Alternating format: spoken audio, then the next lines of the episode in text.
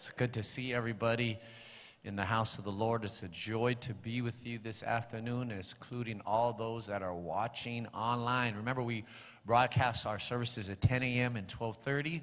Uh, you could always watch it on YouTube, Chapel of Change TV, as well as Thursdays. I want to invite you to turn in your Bible to John uh, chapter 17. John chapter 17, verses 20 through 23. And we are going to be looking at this passage of Scripture this afternoon, studying it. As you know, we have been studying from this subject, uh, becoming by prayer, becoming by prayer. All month long, uh, we are committing October uh, to teaching about prayer and as well as giving opportunities to pray. You know that we launched about 30 prayer stations in the week that people are going to and they're praying, whether online or in person. And this whole month, because it's our church's birthday month, every October is our tradition to commit to prayer, teach on prayer, and give opportunities to pray. I remember the first year we committed October to prayer, it was. Uh, our first church anniversary celebration. So we were only a one year old. And God was dealing with my heart to stop everything and teach on prayer. And I remember I was wrestling with God, saying, God, ain't nobody gonna come if you talk about prayer. Ain't nobody gonna come to talk about prayer. I wanna talk about something more exciting. Uh, has anybody wrestled with God? And then I remember saying to God, if, if people don't come, then the finances are going to drop, God. And, and we just started this church and we need financial help. And, and I started complaining to God. Has anybody ever complained to God? And the Lord uh, doubled down. He doubled down. He actually doubled down through my wife. How many know God uses your spouse sometimes? Amen. And he said, No, you're going to you're going to stop everything and you're going to commit October to prayer because it's our birthday month and we kind of reset for the next year. And so we did that. We obeyed God and we preached and we taught on prayer. And did you know that that was our highest attendant services in that month of October? Our highest attendance. And not only that, but at the end of the month, before the month was over, right there in that lobby, the last Sunday of October, before I came out to preach, somebody met me in the lobby, took me to the back room, and they handed me a check for the church for $144,000. Come on, somebody, praise the Lord.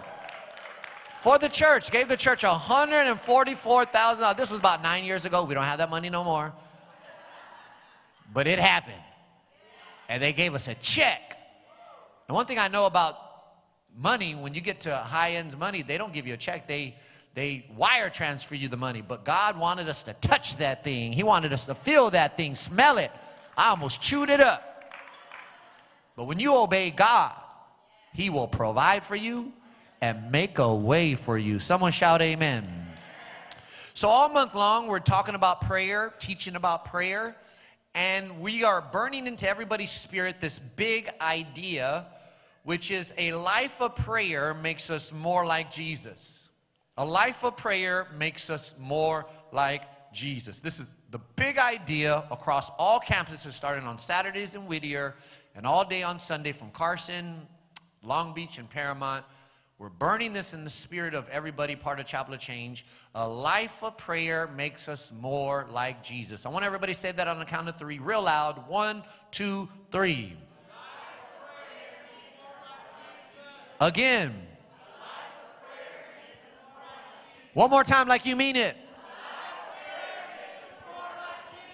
So notice it says a life of prayer. Notice that a life of prayer because prayer is to be a lifestyle. Prayer is to be a lifestyle. We're not just to pray when things go wrong. We are not just to pray when things go bad. It is to be a lifestyle. We're not going to just, we're not supposed to just hit and miss when it comes to prayer. It is to be a lifestyle, what I like to call a holy habit. a holy habit. As you begin to serve the Lord, you're going to learn that you are to do away with certain bad habits and you are to pick up some holy habits. And these holy habits help to form you and to shape you and to mold you. So, why do we pray? We pray because prayer transforms us. Prayer transforms us. A life of prayer makes us more like Jesus. Remember, we're learning this that prayer is not just about talking, it's about becoming. Remember, we're learning about this. That prayer is not about getting, it's about becoming. Prayer is not just about receiving from God, it's about becoming, it's about transformation. There is a person that God wants you to be.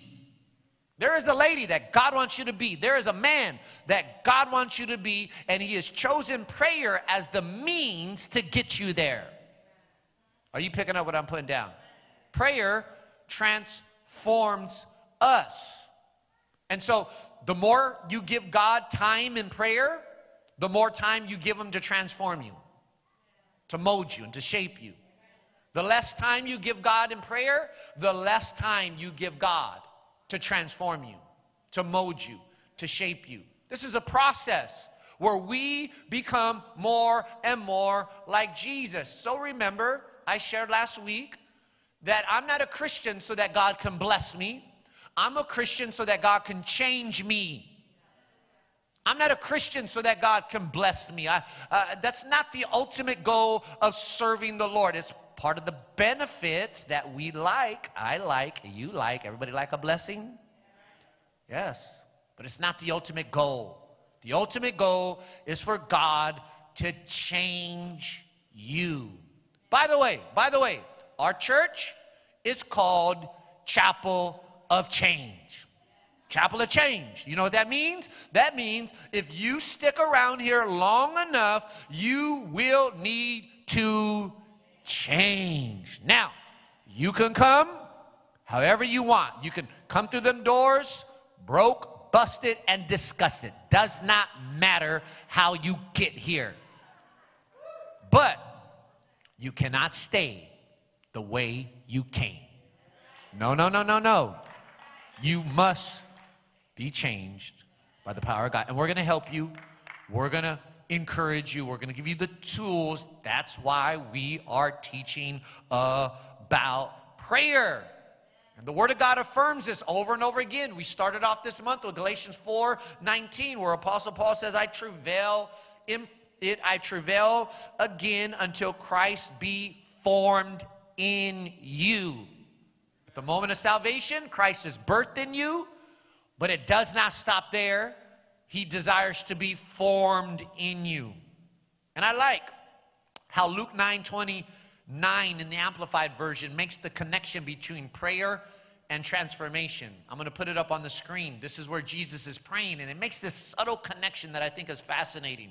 In the Amplified Version, it says, As he was praying, the appearance of his face became different, actually transformed. Notice the connection. As he was praying, the appearance of his face became different. Prayer should do something to your life. Prayer should do something to your marriage. It should do something to your family. It should do something to the way you look. Prayer should change the way you look. Someone shout, Amen. As he was praying, as he was praying, transformation takes place. As he's praying, the formation takes place. As we pray, God molds us and shapes us, right? And chisels us as we pray. That's why we launched 30 prayer stations throughout the week because we want to give you an option. We want to give you an opportunity to get into that Holy Ghost cocoon so that God can transform you into a beautiful butterfly to the glory of God. But if you don't get in it, if you don't get in it, you're not giving God the opportunity to transform you. Are you picking up what I'm putting down? So today, we are going to deal specifically with becoming unified. Becoming unified. The first week, we dealt with becoming prayerful. Last week, we dealt with becoming loving. And last week, my message on loving was probably the strongest teaching I did on love. I would encourage you to go back to our YouTube page, Chapel of Change TV, and study it again because it's one of the most deepest uh, teachings I've done on love. But today, we're going to deal with becoming unified, and there's going to be some times where we talk like family together because part of my role is to prepare us uh, for 2022. I'm believing we're going to get to see 2022 if the Lord don't come back and the river don't rise. And we need to be prepared to enter into this new season for your family, your marriage, and even your church, your relationships, and the way you see life. And so God wants us unified. God wants us unified. God wants our church unified. He wants our church unified. God wants your family unified. He wants you unified. If you're married, He wants your marriage unified. There's too many fractured families, too many divide, divided families. And when the enemy can divide you, he could dilute you. When the enemy can divide you, he could, he could hold you back. And so God wants us unified. And we're going to look to John chapter 17 as the, uh, uh, the text that we're going to study that's going to challenge us and inspire us to become unifiers.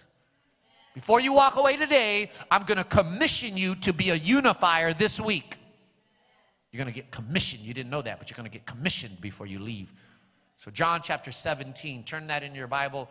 Uh, John chapter 17 is a fascinating chapter because it is the longest recorded prayer of Jesus. John chapter 17 is the longest recorded prayer of Jesus. And it is the night before he gets arrested, which is also the night before he's about to get crucified. And before he gets arrested, before he gets crucified, he, he turns to the Father and he has this, this, this kind of last, if I could say, prayer meeting. It's a prayer meeting. He prays to the Father, and it's a window, John chapter 17, into this intimate look between the interaction between the Son and the Father. It's an intimate look that's very fascinating. And the whole chapter is the prayer, but we're only going to look at a portion of it uh, this afternoon. We're going to turn to verse 20, verse 23. When everybody's there, say amen. amen. Listen to the word of God. It says, I do not pray for those, these alone, but also for those who will believe in me through their word, that they all may be one. Someone say one.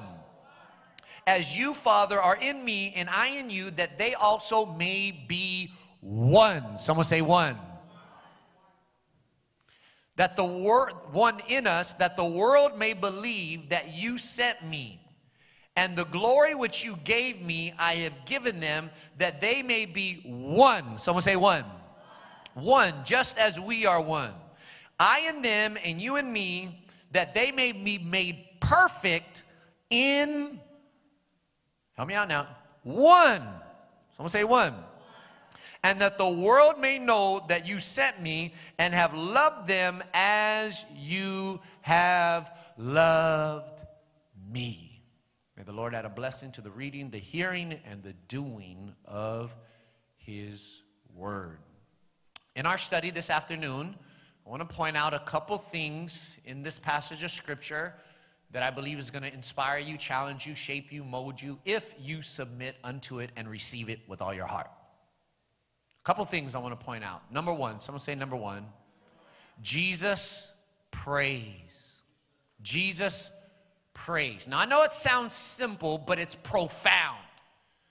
It's profound because you and I, if you're born again, are supposed to be disciples of Jesus. And a disciple of Jesus at its core is a follower of Jesus. We are called to do what Jesus did. In fact, the Bible teaches, as he is, so are we in this world. That's what a disciple is. It is a follower of Jesus. In fact, I often encourage new believers when people get saved, I say, listen, this is what you do. You read the life of Jesus as recorded in the Gospels Matthew, Mark, Luke, and John and just study his life. Just read his life. Just learn how he talked, learn how, how he behaved, learn how he responded, learn how he acted, and just do what Jesus did. This Christian walk is not complicated, it's not complex. We just do what Jesus did. We are followers of Jesus. And as we study his life, one of the things that we learn is that Jesus had a passionate prayer lifestyle. He had a passionate prayer lifestyle. He prayed, didn't just preach, he prayed. He didn't just heal the sick, he prayed. He didn't just raise the dead, he prayed. He didn't just feed the poor, Jesus prayed. And if we call ourselves followers of Jesus, we must uh, uh, fall in formation. Jesus prayed. You study his lifestyle. He prayed early in the morning. Jesus prayed early in the morning. In Mark chapter 1, verse 35, it says, Very early in the morning, while it was still dark, Jesus got up, left the house, and went off to a solitary place where he prayed. Said he got up early in the morning before it was even dark. He went on, he separated himself from everybody, separated himself from all the noise, separated himself from all the chaos, separated himself from all the rumors, right? And he got away all by himself. And what does he do? He prays. Someone say, Jesus prays. Jesus prays early in the morning. The Bible also teaches in Mark 6:35 he prayed in the evening. But then the Bible also teaches in Luke 6:12 that Jesus prayed all night long. He prayed all night long in Luke 6 12. One of those days, Jesus went out to a mountainside to pray and spent the night praying to God. You got to remember, this is the Middle East. This is some 2,000 years ago. They didn't have beautiful edifices like we have now. They didn't have electricity as we have now. I suspect he went out and found a mountain and found a rock and got down on his knees right then and there because sometimes you got to get down where you get down. And he cried out to God in prayer all night long in the dirt. In the dirt. Jesus prayed.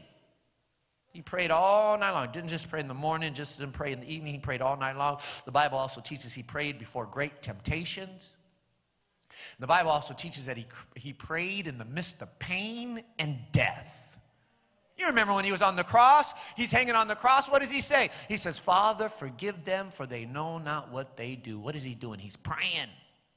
He's in the midst of pain and he's praying in the midst. He's in the midst of pain and he's praying. Maybe if we pray a little when we're in pain, God will heal us a little faster. Maybe, maybe if we pray a little more and complain a little less, and, and maybe God will heal us a little faster. He prayed in the morning, he prayed in the evening, he prayed all night long. He prayed in pain. And Jesus, and Jesus, when I studied the life of Jesus, he didn't pray pretty little prayers either. He didn't pray pretty little prayers. In fact, I would suggest that if J- Jesus led a prayer gathering with us, some of us would feel uncomfortable the way he prayed.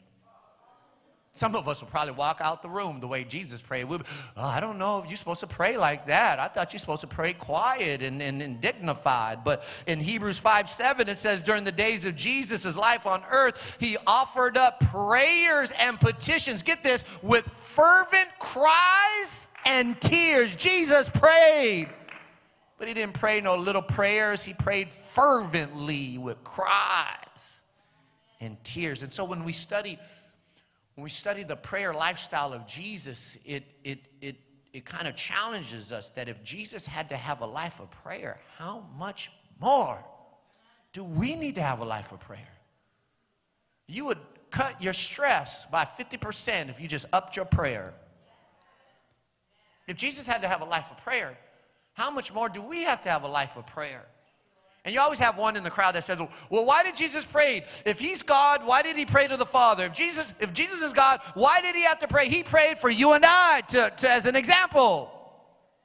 He prayed so that we could have a model what to do. So the first thing we learn when we read this passage, Jesus prayed. Someone say, Jesus prays. The second thing I want to point out is that Jesus prays for us. Jesus prays for us. Now, when you study the entire chapter, because the entire chapter captures his whole prayer, you will learn that his prayer is actually broken up into three sections. The first section, he prays for himself for glorification. The second section, he prays for his immediate disciples for sanctification. But then the third section, he prays for you and I for unification. Are you following along? The chapter is broken up into three parts of his prayer. Number one, he prays for himself for glorification. Number two, he prays for his immediate disciples uh, uh, for sanctification. But then, before he says amen, he prays for you and I. Prays for you and I. Prays for unification. Listen to what he says in verse 20. He says, I do not pray for these alone, but also for those who will believe in me through their word. Someone say, That's me. Someone say, That's us. See, the night before he's about to be arrested, don't, don't sleep on this. The night he's about to, before he's about to be crucified, the night before he's about to be put in a one man cell, he's thinking about you and I. He's thinking about you and I. He's caring for you and I. He says, Father, I, I got to pray. I got to pray. I'm praying for me. I'm praying for my, my, my immediate disciples, but I'm not done yet. I, I got, I'm looking down into 2021, and I know there's going to be some believers in Chapel of Change that are going to be going through hell and high water. And so before I say amen, I want to pray for them. Man, he cares for us enough to add us include us, you and I, into his prayer. And guess what? Jesus is still praying for us today. He's still praying for us today. In Romans 8, verse 34, listen to this. It says, Who then is the one who condemns? Who can condemn us? That's what the scripture says. Who, who is the one that points the finger at us? And the Bible goes on to say, No one. Christ Jesus, who died more than that, who was raised to life, is at the right hand of God and is also interceding for us. Jesus is still praying for you and I. I'm going to be all right. I said, I'm going to be all right. You know why? Jesus is praying for me. I'm going to be all right. And guess what? You're going to be all right. You're going to be all right. I know you're going through some frustrations. I know the kids may be acting crazy. I know your spouse may be acting crazy. I know your work may be acting crazy. But listen, listen, I got news for you. You going to be all right. You know why? Jesus is praying for you. The Lord is praying for you. If anybody knows how to pray, it's Jesus. Anybody knows how to pray, it's Jesus. You're going to be all right. In Luke chapter 22, uh, Jesus turns around and he kind of corners the apostle Peter and he says something that makes Peter's jaw drop. In Luke 22, verse 31, he, he turns around and he, and he, and he corners the apostle Peter. And you know what he says to him? He says, he says, he says, Peter, Satan has asked for you by name. Mercy. Did you catch what I just said? Jesus, Jesus cornered Peter, kind of, I called him out out of everybody and said, Peter, Satan has asked for you. I don't know about you, but if Jesus turned around and told me that, I'll be like, what are you talking about? Why is, the, why is Satan asking for me? Why isn't there no demon like a little demon or a little imp? You talk about Satan himself? What you, I don't know about you, but I was like, hold up, let's, let's talk about this. And Jesus turns around and says, Peter, Satan has asked for you. Oh, yeah. You're going to be such, you, you are such an intimidating force to the devil that he is asked, and the Bible says to shake you up. sift you like wheat, shake you up. He wants to he wants to shake you up. He wants to shake up your faith. He wants to shake up your life because you're such an intimidating force because you've waken up to my calling because you're going to do what I asked you to do and before you can even do it he's going to try to take you out. He's asked for you, Peter. And and I'm sure it dropped his jaws. But but Jesus didn't stop there he says to Peter, he says, But I have pleaded in prayer for you. Wow. I'm sure, I'm sure he, um, thank God Jesus didn't stop with just Satan is asking for you. Thank God he didn't stop right there, but he gave me a little insight into the spiritual warfare that's going on, where the Jesus and the devil are fighting over my soul and fighting over my joy. And he says, Don't worry, Peter, you're going to be all right. You know why? Because I'm praying for you. You're going to be all right. You're going to be all right. Listen, you're going to be all right. You're going to be all right. You're going to be all right. You're going to be all right. You're going to be all right. Jesus is praying for you. You're going to be all right. Jesus is praying for you. You're going to be all right. You're going to be all right. Jesus is praying for you. I don't know why I want to sing that song, Bob Marley. Everything's going to be all right. I don't know why that comes to my mind.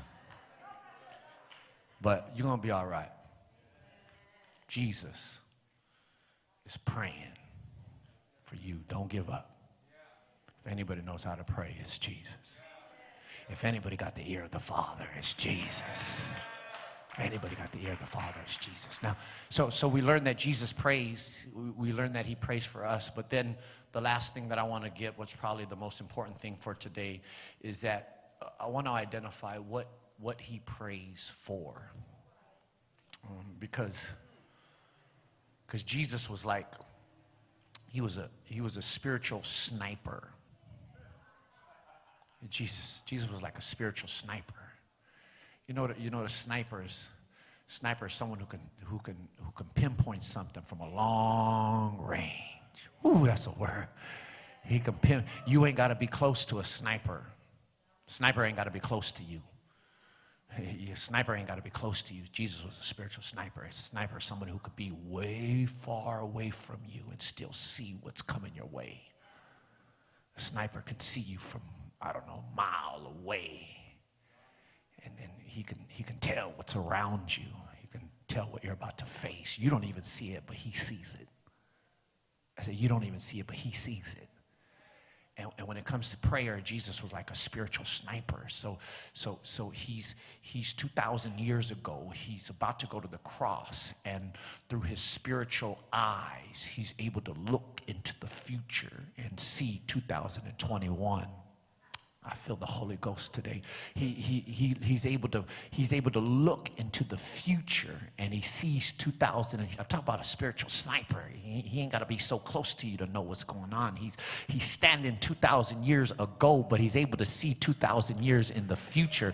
And, and, and, and, and he sees into 2021 and he knows there's going to be a pandemic that goes on. He know because he knows everything. He knows that certain people are going to be shook up. He knows that certain churches are going to have to shut down. He knows that there's going to be spiritual bombs that are going off and and he sees into the future and and as a spiritual sniper it's very important that we identify what he prayed for us about. What did he pray for us about? Here it is. Jesus prayed that we be unified. He prayed that we be unified. Now, don't skip on that. Don't skip on that because there's a reason why he prayed for that. Like he didn't like he didn't pray for us to be healed at that point. He didn't pray for us to be delivered at that point. He didn't pray for us to be strengthened at that point. Like I would have wanted him, like if looking back, I would say, Jesus, why are you praying for me to be unified? I need strength. Uh, Jesus, I need some money. Jesus, I need, I need healing. Jesus, I like, how many of you know that Jesus knows what you need more than you know what you need? Jesus knows what you need more than you know what you need. And Jesus prayed out of all the things he prayed, out of all what he could pray for, he prayed that we be that we be unified. He says, I do not pray for these alone, but I pray for those who believe in me through their word, that they all may be one. He prays that, that, that they also may be one in us. He prays that the glory which you gave me, Father, I have given them, that they may be one just as we are one. He prays that they may be made perfect in one. This is his last prayer request before he gets arrested. This is his last prayer request, and four times in one passage, he prays for the very same thing that we be unified. So we got to pause. We got to pause. We got to think about what he means. Because out of all the things he talked about, he prayed that we be unified. So, what does that mean? What does that mean? Let's think about that for a second. Let's think about that. Well, what is biblical unity? What is unity? Biblical unity is oneness of purpose, not sameness of person. Let's think about this. If he prayed that we be unified, what does unity mean? Biblical biblical unity is oneness of purpose, not sameness of person. What do I mean by that? What do I mean by that? Well, well, biblical unity is not me trying to get everybody to look the same and be the same. Biblical unity is not trying to get everybody to look the same or to be the same. By the way, just for the sake of conversation, God loves diversity. God loves diversity. Diversity does not mean division. Man tries to make diversity division, but to God in the kingdom, diversity is not division. God loves diversity. Just look out into the world, it's so diverse. He loves diversity. Listen, biblical unity is not trying to get everybody to look the same and to be the same. Listen, my ultimate goal is not trying to get all y'all to look like me. More people should have said amen to that. You would be surprised at how many churches look like the lead pastor. You would be surprised. All the guys have the same high, low cut fade. All the guys have the same skinny jeans. You would be surprised. Biblical unity is not trying to make everybody look the same or be the same. Unity is getting everybody on the same page, headed toward the same goal. That's what biblical unity is. Regardless of your background, regardless of what you may like or not like, biblical unity is getting everybody on the same page, headed to the same goal. And that's one of my that's one of my objectives for these next 2 months is to get everybody regardless of what background you come from, regardless regardless if you like country music, gospel music, but if we could get on the same page and head toward the same goal, we are demonstrating what Jesus asks for biblical unity. Are you picking up what I'm putting down? When I think of biblical unity, this concept biblical unity, I think of, I think of a, um, a basketball team. I think of a basketball team. I want uh, every Monday, uh, I play basketball in the park. The park is like my second office. In fact, most of the people I play basketball with don't go to church. It's like another campus. And um, I want to show you this. Show you this picture. I want to show you this picture. This is take the liberty to show you this picture. This is I know don't look like me, but that's that's me right there, hitting the the the three point shot. Right? You got to have, and, and and I don't know if it went in, but it sure looked good, right? It sure looked good. I don't know if it went in, but it, it looked good, right? And, um, and some of y'all know I play basketball, some of y'all know, some of y'all know. But when I think of unity, I think of a basketball team. That on a team, there are different players and different positions, but they have the same goal. On every team, on every team, they have they have different players and they have different positions. But get, get at the end of the day, at the end of the day, they must have the same goal. So not all players look the same and not all players play the same. Are you picking up what I'm putting down? Some are tall, some are short, uh, some some are fast, some some have the three-point shot like like I demonstrated right there. Not everybody has a three-point shot like I like I have right there. But but we, we, we don't have the same we don't have the same role, but we got to have the same goal. That rhymed, by the way. Hello, somebody. We don't have the same we don't have the same role, but we have to have the same goal. That's biblical unity. And unity is a big deal to God. Unity is a big deal to God that the Lord Jesus took time out of his last prayer before he got arrested, out of everything he could have prayed for, he prayed that we be unified. It's a big deal to God. It's a big deal to God because God blesses unity. God blesses unity. In fact, in Psalms 133 says, Behold how good and how pleasant it is for brethren to dwell together in unity, for there the Lord commanded the blessing. That's where the blessing's at. The blessing is in the unity. He said, How good and beautiful it is for brethren to dwell together in unity, for there, that's where, if I'm gonna get into the blessing, I gotta get to where God puts it. I gotta get to God. I can't try to manipulate God and try to get me to get the blessing. No, I need to go where God is pouring out the blessing. And He said, He's pouring out the blessing in the unity. That's where I command the blessing. God says He commands the blessing in the unity. Now, can we talk like family for a moment?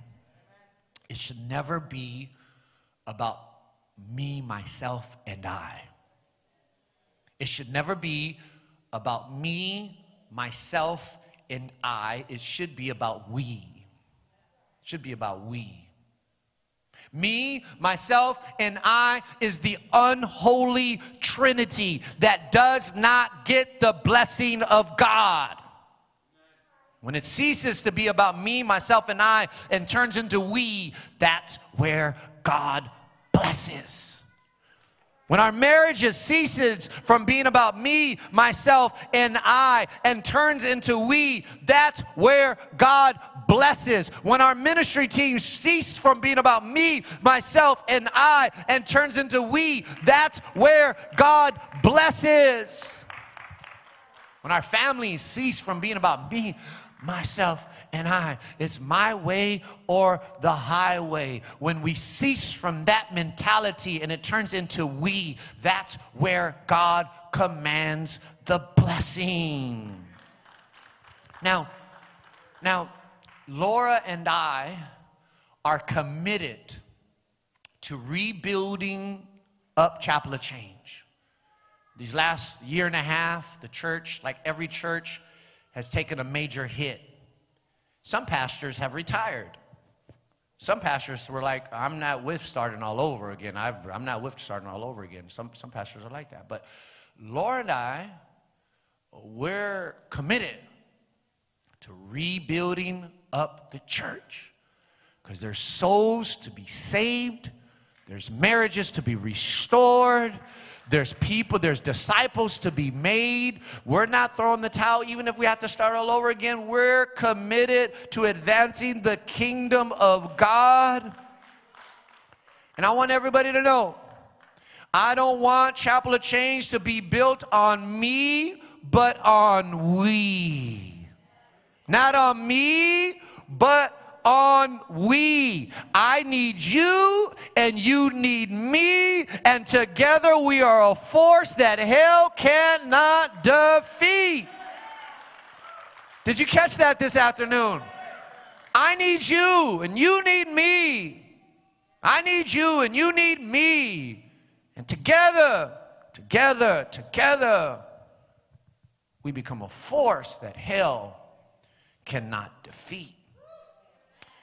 I, when I was first serving the Lord uh, in prison during my immediate formation days, we used to sing the song over and over again. And don't ever skip out on singing on songs because songs help shape you and mold you. They, they, they do something to your spirit. And I remember when I first started serving the Lord, we used to sing this song, and part of the part of the uh, the chorus, part of the chorus was, "Forget about yourself, concentrate on Him, and worship Him." This is how the song went. We used to sing this over and over again. I'll be in prison in the chapel, and we would sing this song. Forget about yourself, concentrate on Him, and worship Him. Over and over again, over and over again. We'll come back to the chapel. This will be the song that this will be the song that we sing. This is part of the chorus. They would say, "Forget about yourself, concentrate on Him, and worship Him." Get that? This is what it said. Forget about yourself. Forget about yourself Forget about yourself. Here's the 2021 remake. Forget about yourself. Forget about, forget about your, forget about yourself. I, I, I, know you've been through a lot. I know you've been through a lot, but forget about yourself. I know you got some pains, but you got to forget about yourself. I know you've been bruised in the last church you've been to, but you got to forget about yourself. Forget about yourself. Concentrate on Him and worship Him. Worship Him, Christ the Lord. Oh, I wish I could sing. If I could sing, man, I would be singing. But God blesses. He blesses unity. And my brothers and sisters, as we go into 2022, we want our church unified because we want the blessing of God. We want the power of God. He empowers blessing, He empowers unity. You remember the day of Pentecost, Acts chapter 2. The Bible says that all the believers were in one place and they were in one accord. One place, one accord. That was not a Honda. Y'all are, y'all are fast over there. Y'all are fast. They were in one place, one accord. And what happens? What happens? Power. Power falls from heaven. Power. God, God empowers unity. He empower, he flow. The power of God flows in unity. Listen, listen, listen, my brothers and sisters. We got people coming to Chapel of Change that are so broken, that are so broken. They need the power of God. We got people coming to Chapel of Change. Listen, that a psychologist can't help them. We got people that come to Chapel of Change. Dr. Phil can't help them. They need an authentic expression of the power of God. That's why we ain't got time to be playing religion. That's why we ain't got time to be playing games. That's why we ain't got time to be divided and to be bickering and arguing over meaningless stuff. We need the power of God. We need a Holy Ghost infilling that will heal our broken hearts. That's why we ain't got time to be playing no wonder why the devil wants to keep us divided. No wonder why the devil wants to keep our homes divided. D- division dilutes us, it pollutes us. Division weakens us. If we if we refuse to live in unity, we will not experience the power of God.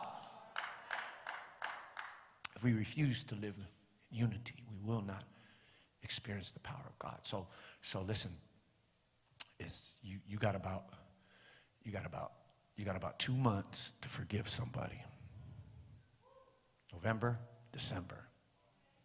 You got about two months to pardon somebody. You got about two months to have mercy on somebody. You know, mercy is for the guilty. Mercy is for the guilty. You got about two months to let it go. Because I want us to go into 2022 unified. You know why? Because we need the presence, the power, and the blessing of God. And listen, when it comes down to it, when it comes down to it, we're better together. When it comes at the end of the day, we are better together. We're better together. We're, we're stronger together. We're smarter together. Hello, somebody. We'll fly higher together. We'll go farther together. When it comes down to it, my brothers and sisters, we are better together. And we're going to go into 2022 with the blessing, with the power. You know why? Because we're going to remain unified. We are going to be the answer to Jesus' prayer 2,000 years ago. Will you answer the prayer of Jesus? Will you be his answer? You want God to answer your prayer, but will you answer His? Let's bow our heads in the presence of the Lord. With every head bowed and every eye closed, just for a couple moments, I want us to just reflect upon the word of the Lord. message like this will often cause the Holy Spirit to bring to our remembrance someone we may have offended a message like this will often bring to our remembrance that we may need to forgive somebody. A message like this, the Holy Spirit will often remind us that maybe we need to ask for forgiveness. Maybe we need to ask for forgiveness. So, with every head bowed and every eye closed, just for a couple moments, let's reflect upon what is it the Lord would have us to do as we prepare for 2022.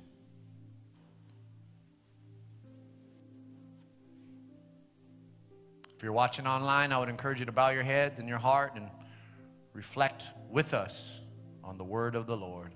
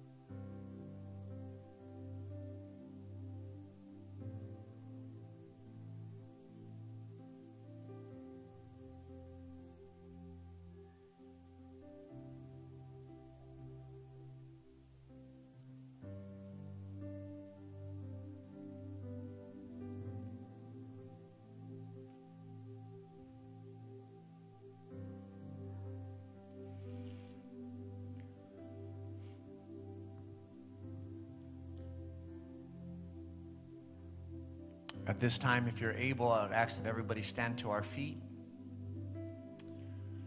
As we stand to our feet and we prepare to dismiss with a blessing, we are going to start to reset our hearts for this week. We're going to reset our hearts. And by the time I dismiss with a blessing, we're also going to simultaneously commission you to be a unifier this week. As you leave this place, you're going to be commissioned to bring unity into the spaces and the places that God sends you to this week. I'm going to ask Sister Elsie if you can come up. And what we're going to do together is we're going to sing a portion of a classic song, an old hymn that is going to help to reset our hearts.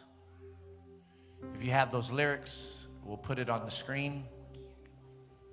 If not, it is a very simple song, but I want us to sing it all together as we reset our hearts for this week. I'm going to ask Sister Elsie if she could lead us, but I want us all to sing this portion together.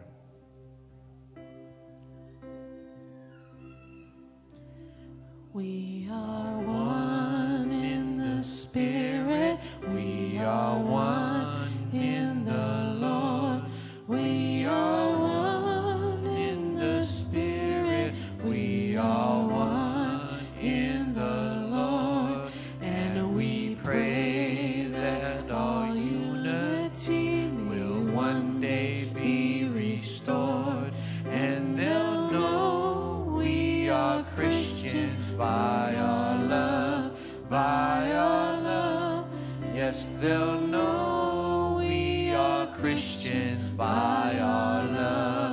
From the top, everybody now, let's sing it. We are one in the Spirit. We are one in the Lord. We are one in the Spirit. We are one in the Lord. And we pray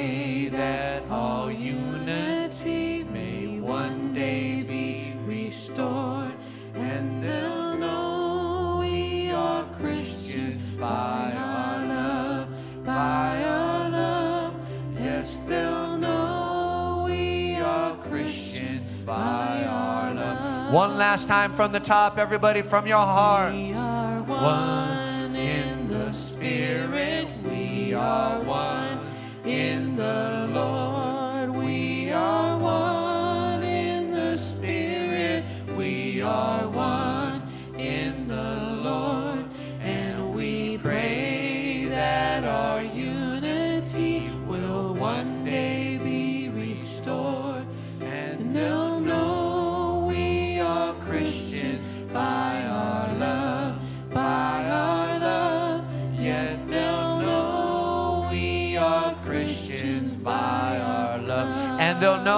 they'll know, and they'll know we are Christians by our love, by our love. Yes, they'll know we are Christians by our love. As we continue to reset our hearts this afternoon, I would ask that you say this prayer after me from your heart. Repeat this prayer with me. Lord God, we heard your word on unity. Thank you for your word. We repent from selfish motives. We are sorry for putting ourselves before others. We forgive those who offended us. We choose love.